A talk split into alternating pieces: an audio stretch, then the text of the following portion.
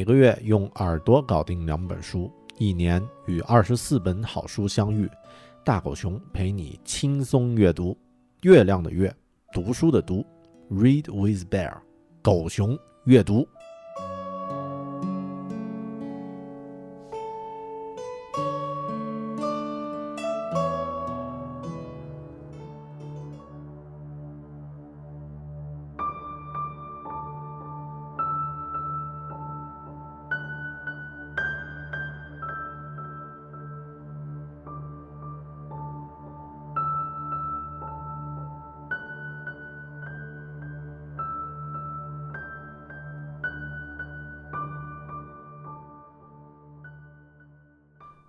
你好，这里是分享好书的网络空间“狗熊阅读”，我是说书人大狗熊。在最近这几年，法国似乎在大家眼里成为了一个有些危险和混乱的地方，频繁发生的爆炸、恐怖袭击与枪击事件，让大家看到了这个艺术之都的另一面。但如果我们稍微了解一下历史呢，就会发现法国似乎一直都不是一个特别安静的地方。二零零五年就爆发过移民冲突，上个世纪六十年代有五月风暴，再往前一八七一年有巴黎公社运动，一七八九年呢更是有把整个法国甚至整个欧洲都闹翻天的法国大病法国大革命。以上这些运动呢都有着大量的游行、聚会、战争和暴力，是法国人特别容易情绪化吗？还是有其他什么原因呢？或者是某种更加深刻的因素在背后影响呢？关于这个问题，在一百多年前就有一位法国的学者进行过思考。他在一百二十一年前把自己的思考与观察总结成了一本书，对社会学和心理学带来的冲击和震撼不亚于法国大革命本身。这位学者就是被后人誉为群体社会的马基雅维利的法国社会心理学家、社会学家古斯塔夫·勒庞。本期狗熊阅读古斯塔夫。古斯塔夫·勒庞的群体心理学著作《乌合之众：大众心理研究》（The Crowd: A Study of the Popular Mind）。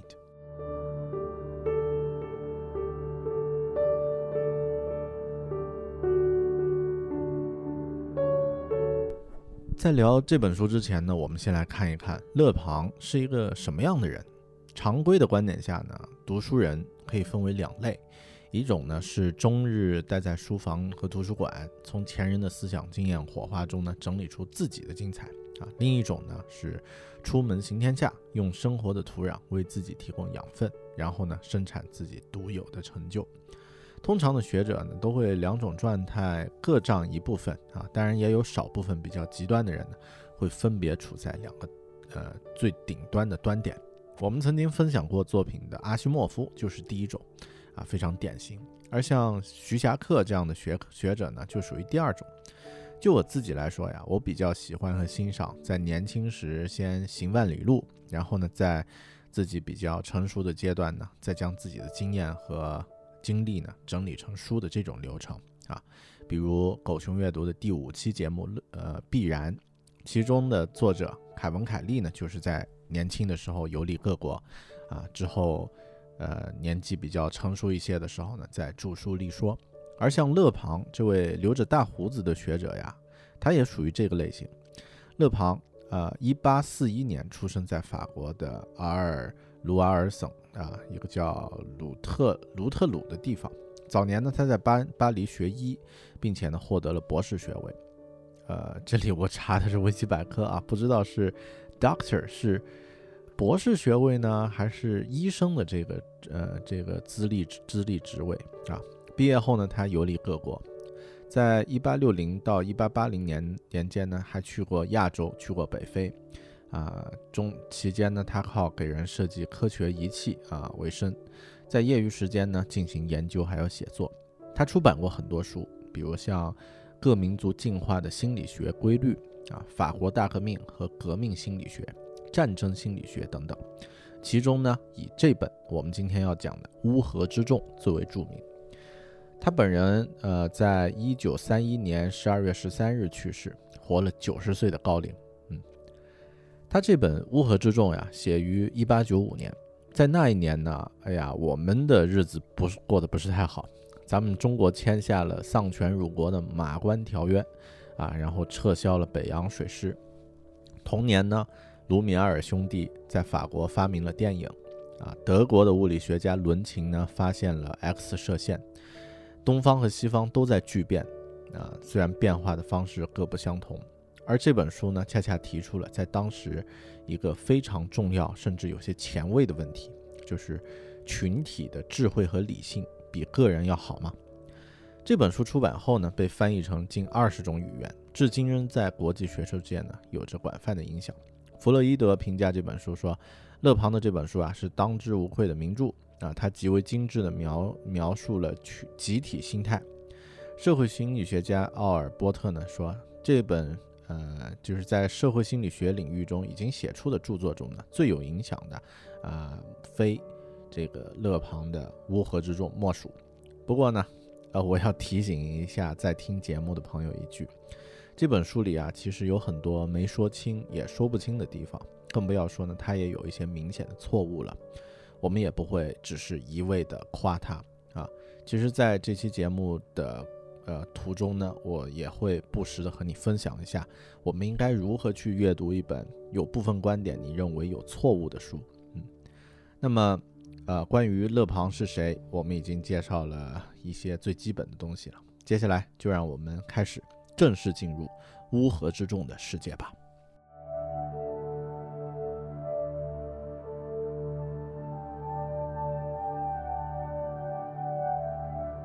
开始乌合之众的经历之前，我们先来用一个故事来开启这段旅程。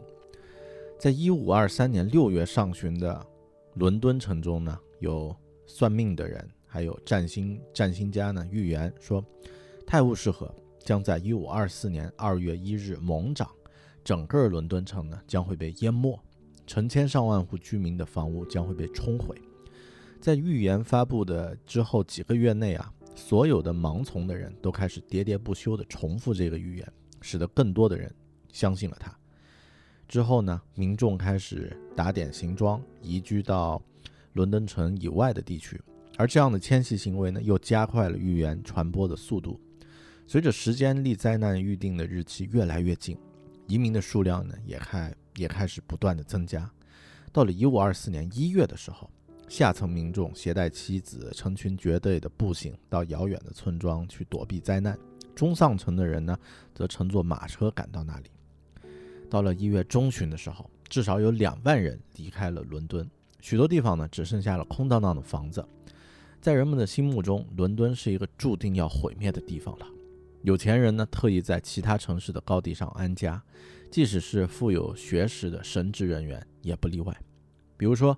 一位教堂的院长呢，非常的惊慌，他用极高的代价呀，在高山上修炼修建了一座城堡，存储了两个月的生活必需品。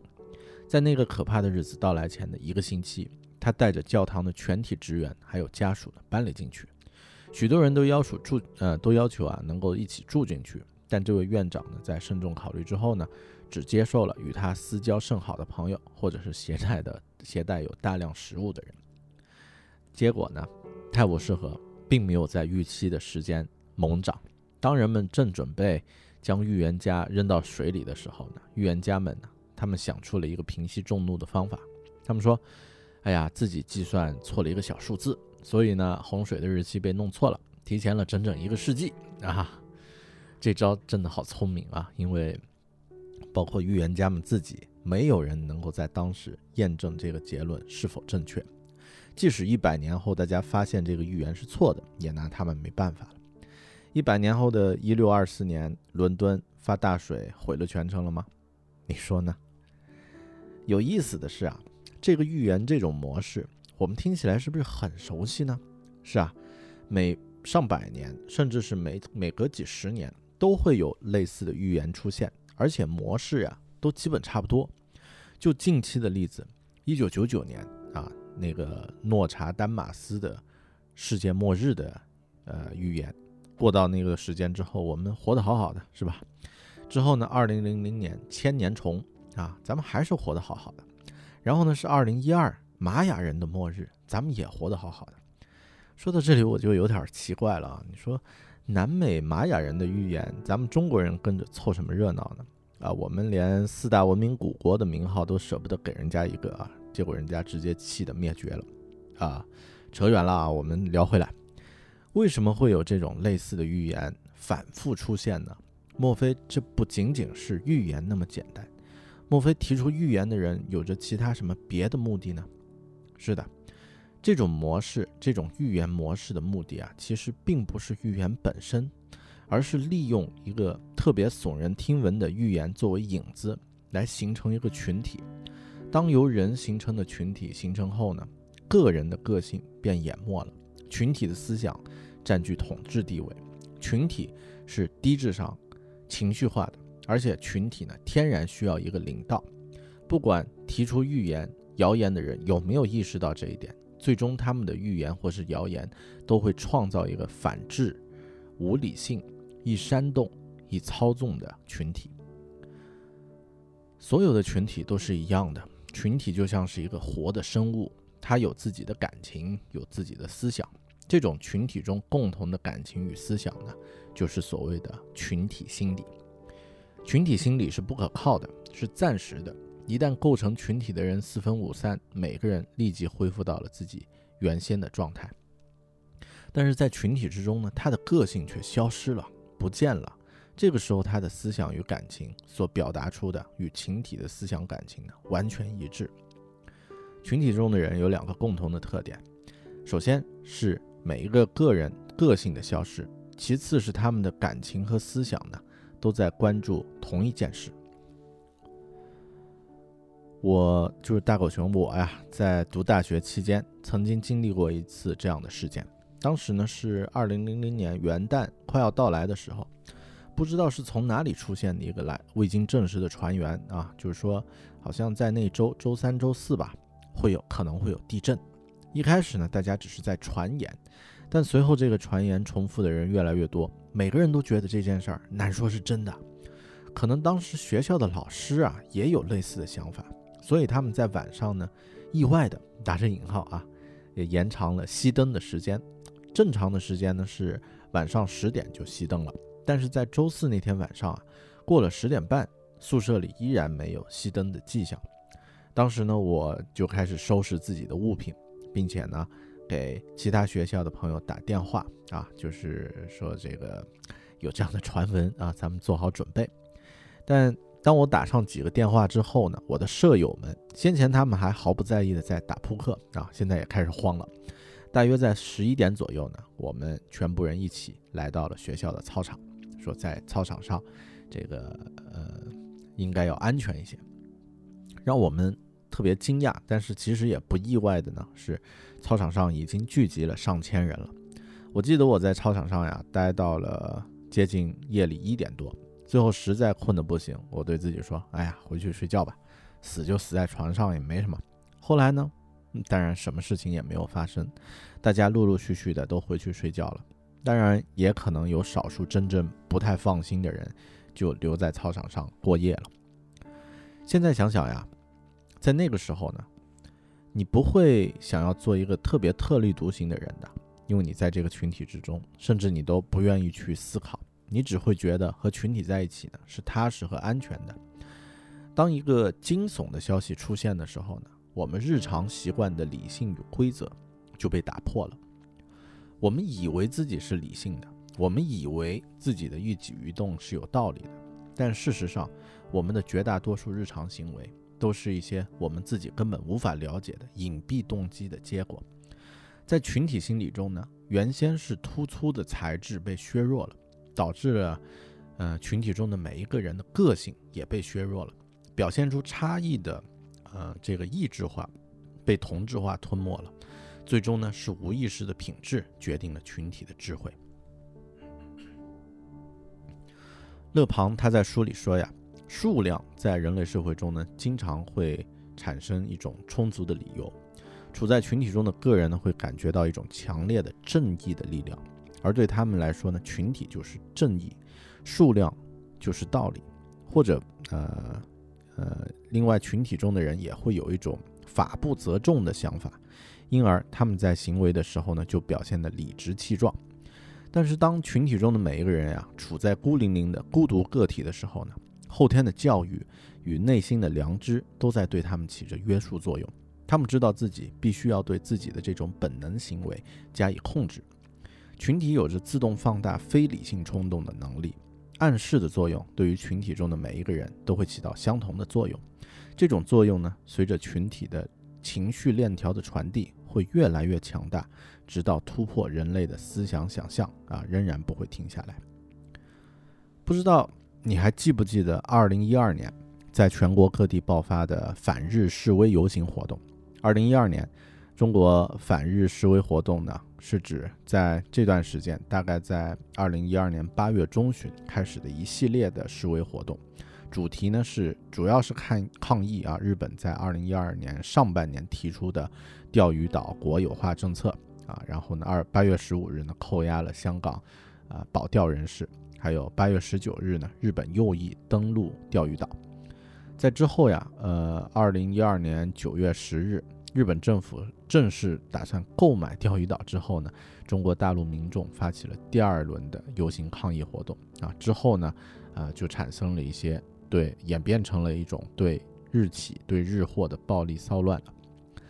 在九月十五日的西安，当时的这个新闻是这样说的：许多停在马路边的日本生产的汽车呢，被部分示威者掀翻并打破车窗；一家日式餐厅呢，也被示威者暴力破坏。啊，目击者啊指出啊，打砸抢的人呢，多为纹身男子。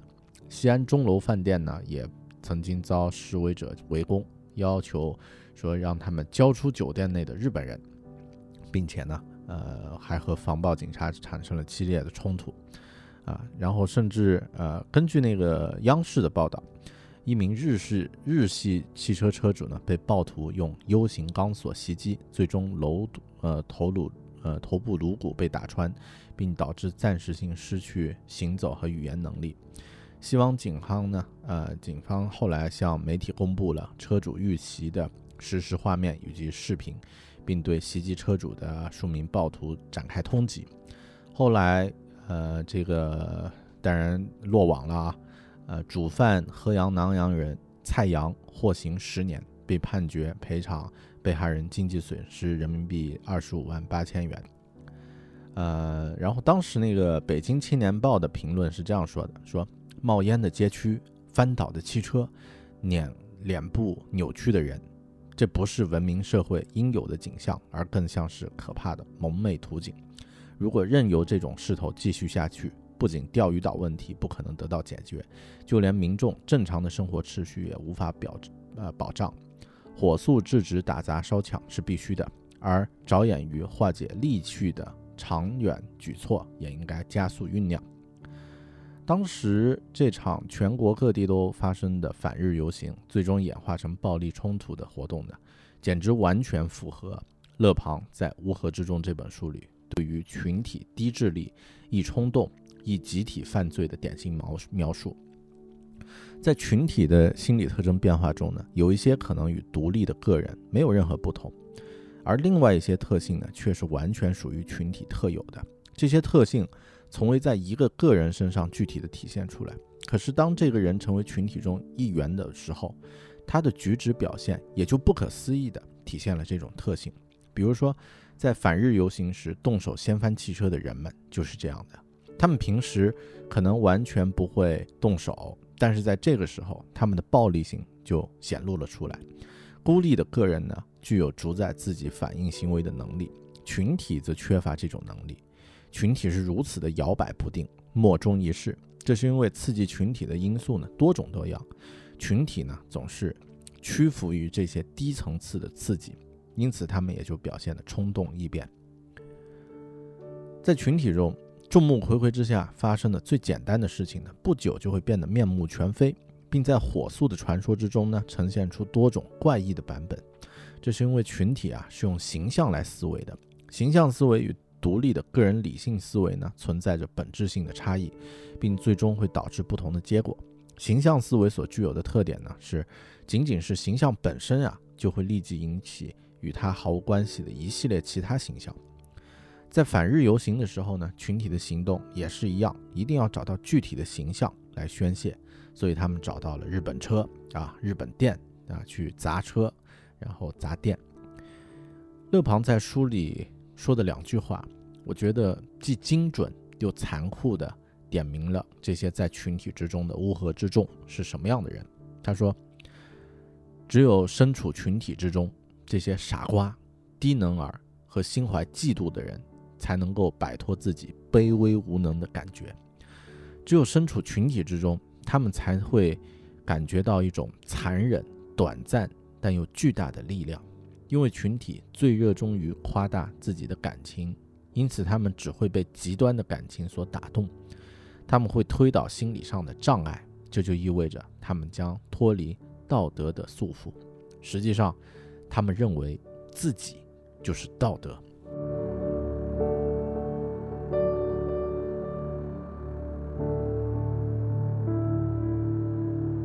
我曾经有过一些经历群体性事件的经历啊，比如像参加游行也也有过啊，然后超密集型的人人群聚会啊，甚至。有一些人群聚会呢，曾经出现过踩踏致死的事件啊，等等。对于这样的场景呢，我有自己的理解。每次当我身处群体之中的时候呢，我总是会自己不时的提醒自己：你这是在群体之中，你的思想和行为呢会受到别人的影响。做任何事情之前呢，你需要先冷静一下再说。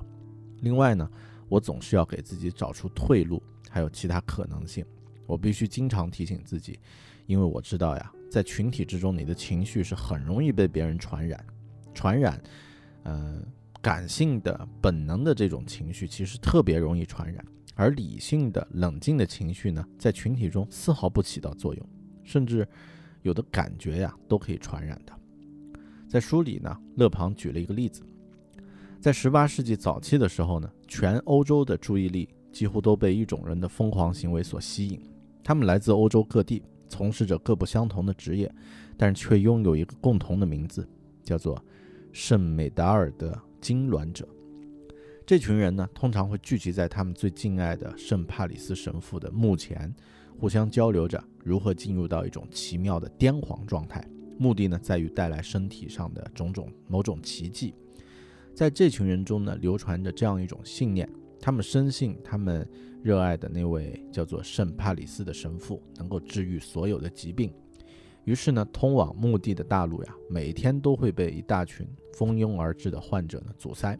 一些人呢在墓前下跪虔诚祈祷，另一些人呢则尖声嚎叫。而墓一旦墓地旁边呀有二十几二十个人进入到了痉挛的状态啊，墓地另一边就会有更多人一起啊，就是大家一起在那儿抽风。在这个圣美达尔痉挛者这个这个事例中啊，存在着典型的观察力丧失的现象。哪怕这种观察力还能够有那么一点点，这些人就会意识到，这种所谓身体上的奇迹，实际上就是像癫痫之类的癔症，在心理暗示的作用下呢被诱发出来。但是当个体融入群体之后呀，由于期待意识的作用，当第一个人。进入到了痉挛状态之后，这种互相的暗示就会迅速传染，从而引起群体性的狂乱。在历史上经常出现的此类集体幻觉中，诱发机制都是一样的。而这种幻觉呢，又似乎具备一切公认的真实性的特点。这是因为它被它是被上千人观察到的现象。为什么会这样呢？群体易于接受暗示，是因为他们期待着任何形式的暗示。群体中的某一个人对真相的第一次歪曲，构成了传染性暗示的起点。一旦当人的智力品质湮灭，独立的思考能力被严重消消灭的时候呀，此时他的判断力和逻辑都任由暗示和传染的作用来引导，转向一个共同的趋势了。这样一来，暗示的方向就会立即成为判断的结果，又反过来进一步吞噬残存的智力品质。这就构成了群体智力湮灭的惊人机制。群体中个人智力的湮灭呀，就是个人智力的消失呢，存在以下四个阶段。第一阶段呢是自我意识模糊，第二阶段呢是独立思考能力下降，第三个阶段呢是判断力和逻辑在暗示和传染的作用下呢趋同于一致，第四个阶段是残存的智力品质呢被彻底反吃，所以到最后呢就出现了像。圣美达尔痉挛者这种情集体撒谎、集体暗示的事件。但是这样的事件，我们似乎并不太陌生啊。包括像前几年，嗯，这个很多国内的所谓大师啊，王林玩蛇的那个，还有一些什么道长啊，都都有着很多信徒声称说见到他们施展奇迹了。其实，在几百年前，呃，圣美达尔的痉挛者也是同样的这样的例子。我们再来说一个例子吧，啊，说故事挺好玩的。集体撒谎这种例子在历史上呢很多。最荒唐的事情呢，要算中世纪欧洲出现了叫做圣物崇拜这样的情况。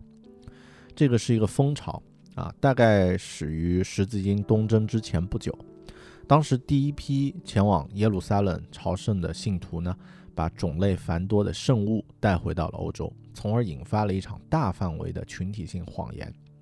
在这些所谓的圣物中呢，最被大家称道的是真正的十字架上面的木头啊，就是说啊，带回来一块木头，说啊，这个是那个十字架上面的木头，耶耶稣就是在这个上面死掉的啊。这样的木头呢，在全欧洲到处都有啊，而且数量几乎是毫无止境，永远不会减少啊，甚至有这样的木头出现在罗马教廷。啊在当时的欧洲呢，不论教堂宏不宏大啊，都拥都以拥有这样的一块圣物为至尊荣耀。于是这种碎木片啊，野草般，各大教堂到处都有，呃，都是说来自真正于十字架的。如果你把这种呃木头堆到一起，集中到一起呢，它完全可以再盖个两三个教堂了。那那么多，呃，那耶稣死也死不过来啊。尽管这样的事情听起来荒谬之极。但是有意思的是，绝大多数人都相信说这个就是真实的木头啊，你的那块可能是假的，但我这块一定是真的啊！不仅神职人员如此，甚至普通民众也认为这都是真的，认为认为这些木头可以辟邪啊，能够治愈多年的顽症。每年呢都有络绎不绝的人去教堂去朝拜这些碎木片。事实上呀，只要稍微具备理性与常识的个人呢。都会认清这件事情本身的荒谬程度，然而几乎没有人对这件事儿保持丝毫的诚实与警醒。原因啊，并不是因为所有人都要故意撒谎，而是当个体集结到一处之后呢，群体性的撒谎行为、谎言行为呢，就成了自然而然的事情了。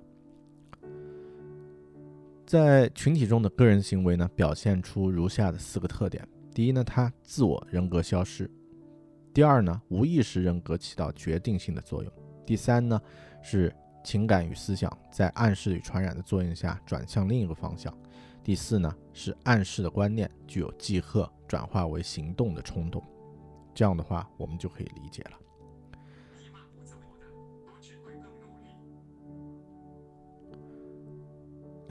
刚刚录节目的时候，我的 Siri 突然跳出来讲了一句话，说什么？啊，我看一下啊。说你骂不走我的，我只会更努力。啊，好吧，嗯，这个，呃，穿越了啊。我们回到这个节目中啊。现在我们可以得出结结论了。第一呢，在智力上，群体的表现远不如构成这一群体中个人，所以在。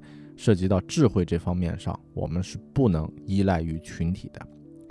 第二呢，群体比个人更有力量，但群体的表现呢是极不稳定的，而个人无论智力还是能力方面呢，总是维持在一个平均的水平线上的。第三，群体的行动是受感感情激起并主导的，这种感情的强弱程度直接决定着群体的行为能力。第四。群体的表现有可能比个体更好或者更差，究竟群体会表现得更好还是更差呢？这完全取决于周边的环境如何。第五，群体能够干出什么来，取决于影响群体的暗示具有何种性质。如果这种性质是积极、进步、有意义的，那么群体的表现呢就会是相应的积极、进步而有益。反之，如果主宰群体行为的暗示是负面的心理能量，那么群体的表现就会非常可怕。如果把群体比作是同一个人，那么这种主宰群体行为的暗示力量，就好比是人的思想。如果这个人的思想是善良的，那么这个人必然是善良的，反之也是这样。第六，群体往往会构成骚乱的因由，但群体更多的表现呢，却是一个英雄主义的群体。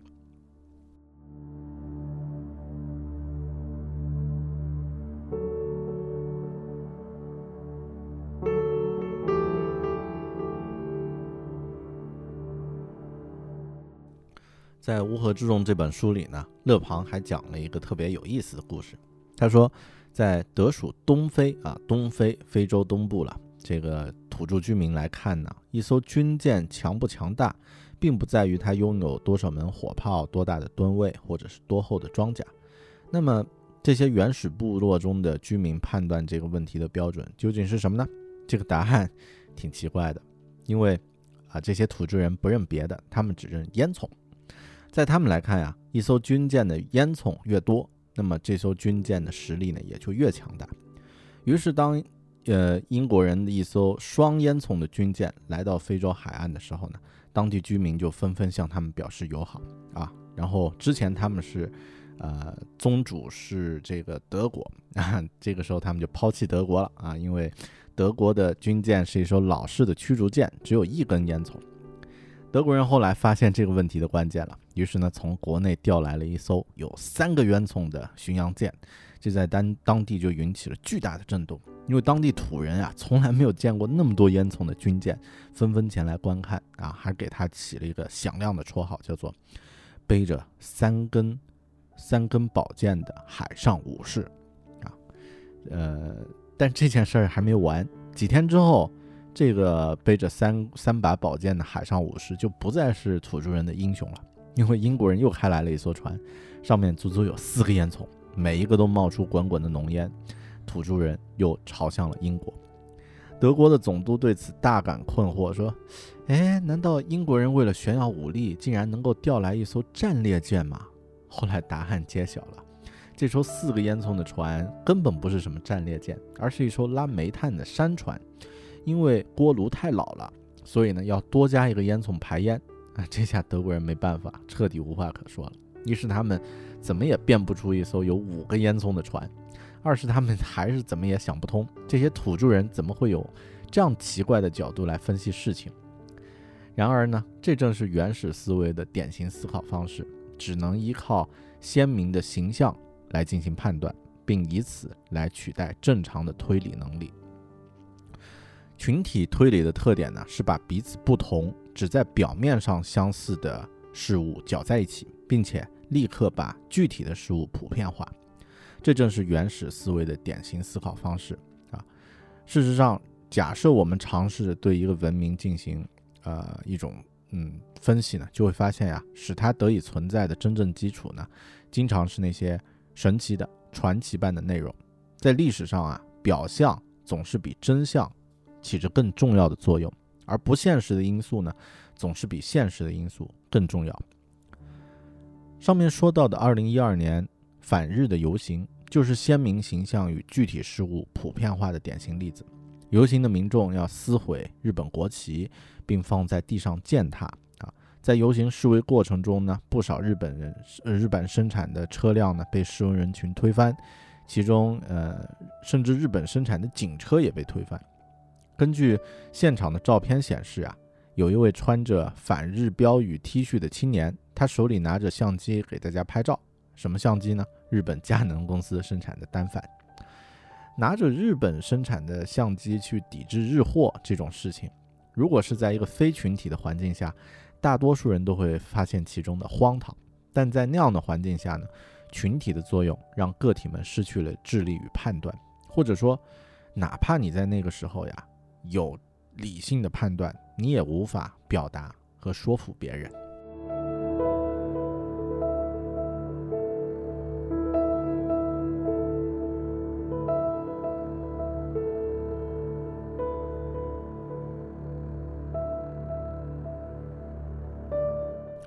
乌合之众这本书分享完了，那么如何让自己不成为乌合之众呢？如何不被洗脑？如何不让自己成为反制群体中的一员呢？勒庞并没有具体说。那么，大狗熊来说说自己的见解吧。我觉得主要有三条吧。第一呢，要警惕大词。听到这里呢，呃，这个大词是什么？就是民众往往会把自己潜意识中的希望寄托在一些似是而非的词语上。有的时候呢，那些最不明确的词语引起的反响反而最大啊。比如说像民主、平等、自由等等啊，它的含义极为模糊，即使是一大堆专注，也搞不清楚他们究竟在说些什么。然而，正是这样区区区一些词语呢，却蕴含着神奇的威力。他们被看成是解决一切问题的灵丹妙妙药。就像书里说的啊，那些身处大革命风潮的呃之中的雅各宾党人，正是利用了自由、博爱这样的流行说法，才能够建立起堪比禽兽的暴政，建立起宗教法庭一样的审判台，干出了灭绝人性的大屠杀。在现在这个时代，听到什么情怀呀？价值呀、平台呀、生态啊之类的词，我都会本能的提高警惕。第二呢，我觉得要给自己留出时间和空间。当个人融入群体之后呢，会产生一种莫名的兴奋期，既为自己的归属感感到惊喜，也为那种潮水般汹涌的口号、宏大的仪式和场面所感动。对此呢，我们可以在拿破仑时代的阅兵式中找到例子。而每个人其实都害怕孤独，那是我们基因中的本能。但是要相信啊，在非群体状态下，理性才可能真正的掌权。所以每个人啊，不论你多么热爱与人交流，都应该给自己留出每天独处的时间，哪怕不做什么具体的事情，也可以起到过滤一部分群体乌合之众影响的作用。第三呢，要看清楚自己。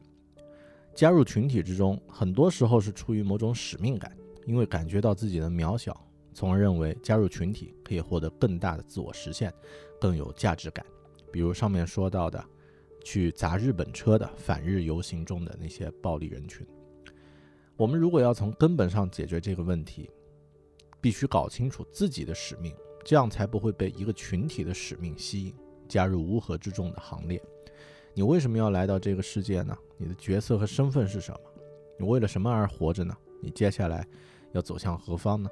这就是我经常说的保安三问：你是谁？你要去哪儿？你要做什么？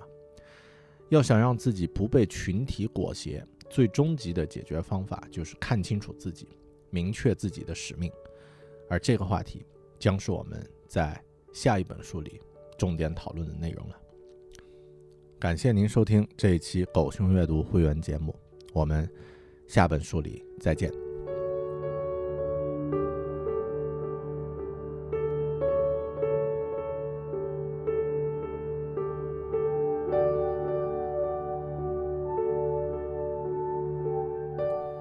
收听的是狗熊阅读 Read with Bear 会员节目的部分精彩内容，更多完整的内容包括完整音频。呃，本期节目的文字文档、相关的思维导图和视频等呢，将会以会员邮件的方式给大家发出。如果您对这个以网络为载体提升自己知识、观点和见解的狗熊阅读会员计划感兴趣呢，那么不妨考虑加入我们，和八百位小伙伴们一起，每个月大家共同阅读两本书。一年与二十四本好书相遇，感兴趣的朋友可以在百度搜索“狗熊阅读”（月亮的月，读书的读）这个关键词呢，就可以呃登录我们的官方网站，然后呢按照步骤进行操作就可以了。感谢您的收听，我们下期节目再见，拜拜。